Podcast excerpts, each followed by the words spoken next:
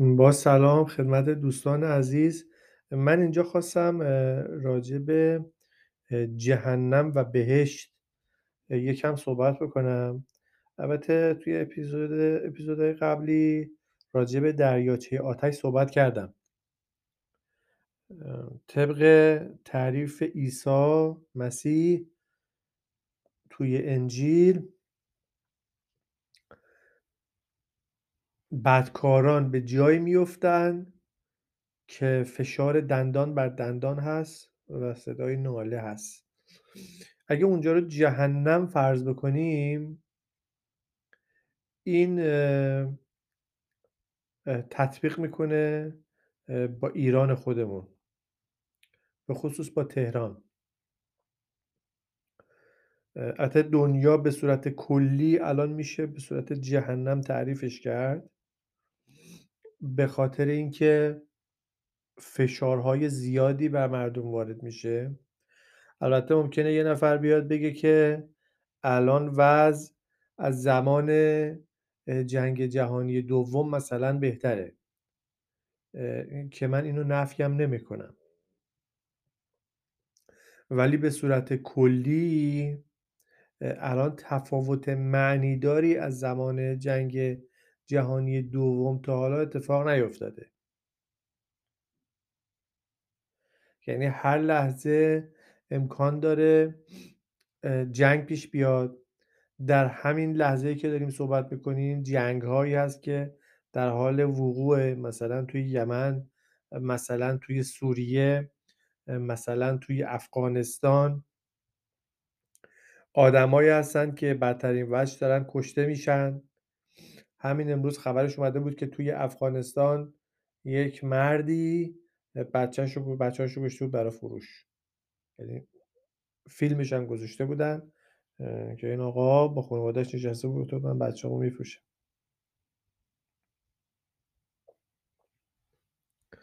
ولی جهنم به معنی آه و ناله و به معنی حسرت و به معنی اینکه آدم دستشو گاز بگیره و بگه این چه کاری بود که من کردم، یا بگه این انقلاب چه کاری بود که ما کردیم، این خیلی شبیه هست به وضعیت به وضعیتی که مردم تهران دارن. آلودگی هواست، هوا آلوده است، پارازیت هست، کسی اگه صداش در بیاد میزننش، گرانی قیمت ها هست. توی تابستون که اصلا از گرما نمیشه توی خیابون واسی، و توی زمستون از سرما جایی نیست که آدم پناه ببره.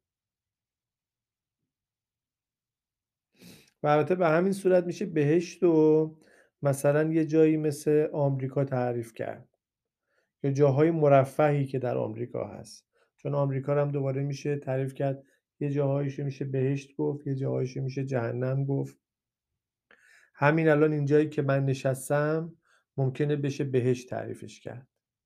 صد قدم اونورتر ممکنه این نفر بتونه جهنم تعریفش بکنه. البته من برای این مشکلی هم ندارم. توی خود ایران مثلا ممکنه یه نفر یه ویلایی توی شمال داشته باشه، یا مثلا تو رامسر محله‌ای داشته باشن که خانواده‌ها دارن زندگی میکنن و مشکل اقتصادی زیادی ندارن، اونجا رو بتونه بگه بهشت.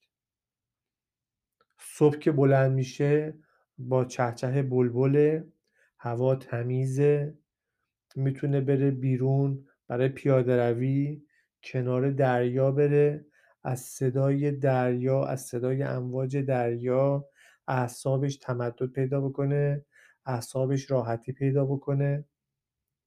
میتونه بره یه مقدار با رانندگی، میتونه بره غذای محلی خیلی خوب پیدا کنه بخوره، میتونه کوهپیمایی کنه، توی جنگل بره، از محیط زیبا لذت ببره و شب دوباره به راحتی بیاد بخوابه و ترافیک خیلی زیادی هم اذیتش نکنه. ولی الان من میخواستم که این بحث رو یه مقدار بیشتر توسعه بدم، البته نه به مقدار خیلی زیادی، ولی میخواستم بگم که اگه افراد بفهمن که در قلب همدیگه چی هست، اگه که بشه خائنین رو از خادمین توی جامعه تشخیص داد، مثلا در تهران یا در رامسر بشه اون افرادی که دارن به جامعه خدمت میکنن، از اون افرادی که دارن به جامعه خیانت میکنن اینها رو سوا کرد و خائنین رو توی طبقه جدایی گذاشت و یه لیبلی بهشون چسبون و مشخص بشه که اینا دروغ میگن، اینا به جامعه خیانت میکنن، اینا اموال جامعه رو برای خودشون برمیدارن و رحم ندارن، به مردم رحم نمیکنن. اون وقت ما میتونیم یه بهشت برین داشته باشیم. یعنی اگه ما یه جامعه‌ای داشته باشیم، همین رامسر خودمون، اگه که توی رامسر خودمون یا توی تهران خودمون کسی دروغ نگه یا دروغگوها رو ازش بیرون بکنیم، دروغگوها رو لیبل بزنیم و شناسایی بکنیم. فقط کافیه بدونیم که دروغگوها کیا هستن و خودمون که دروغگو نیستیم با همدیگه ارتباط داشته باشیم. ما میتونیم بگیم که اونجایی که الان دروغگوها هستن همون دریاچه آتشه، همونجاست که میگن آتشی هست که سوختش خود آدما هستن.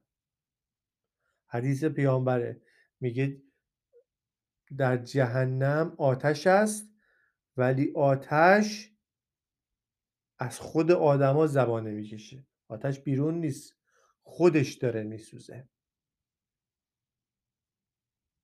حالا اگه بشه این آدما رو از نظر فیزیکی هم جدا کرد، یعنی ما مثلا به خائنین بگیم آقا شما همین جایی که هستید بمونید، این زمین و این ملکی که به دست آوردید به هر صورتی که به دست آوردید مال خودتون، ما میخوایم بریم یه جدا توی کامیونیتی جدا توی زمین جدا زندگی بکنیم. اون وقت اون سرزمینی که اونا توی زندگی میکنن اونجا همون دوزخه.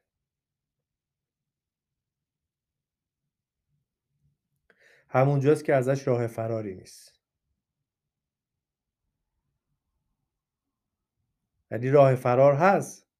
ممکنه هزار نفر باشن، هزار نفر دروغگو باشن، این آدمای دروغگو بخوان با هم دیگه زندگی بکنن.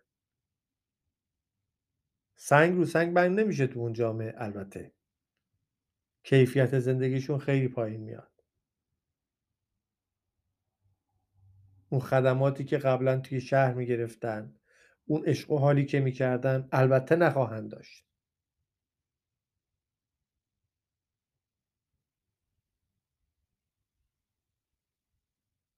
و حسرت میخورن که چرا ما این کار رو کردیم.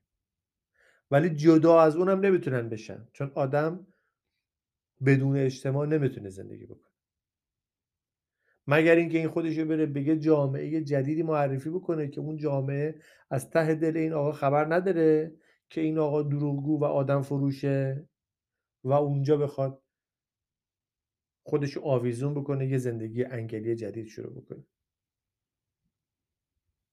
ولی در غیر این صورت اگه ما بتونیم این خائنین رو جدا بکنیم و فقط لیبل بهشون بزنیم که اینا خائنن و ما بشناسیمشون،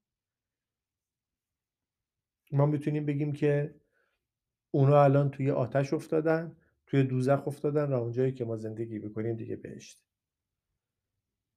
ما میتونیم با همدیگه کار بکنیم، ما میتونیم به همدیگه قول بدیم،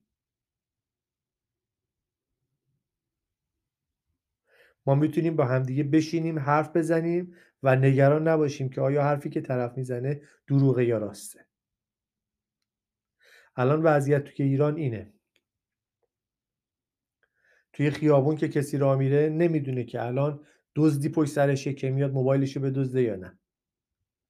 با یه نفر که میشینه حرف میزنه نمیدونه الان این طرفی که باش داره حرف میزنه دزده و دروغگوه یا نیست. نمیدونه که الان اسرار اینو حفظ میکنه یا نه.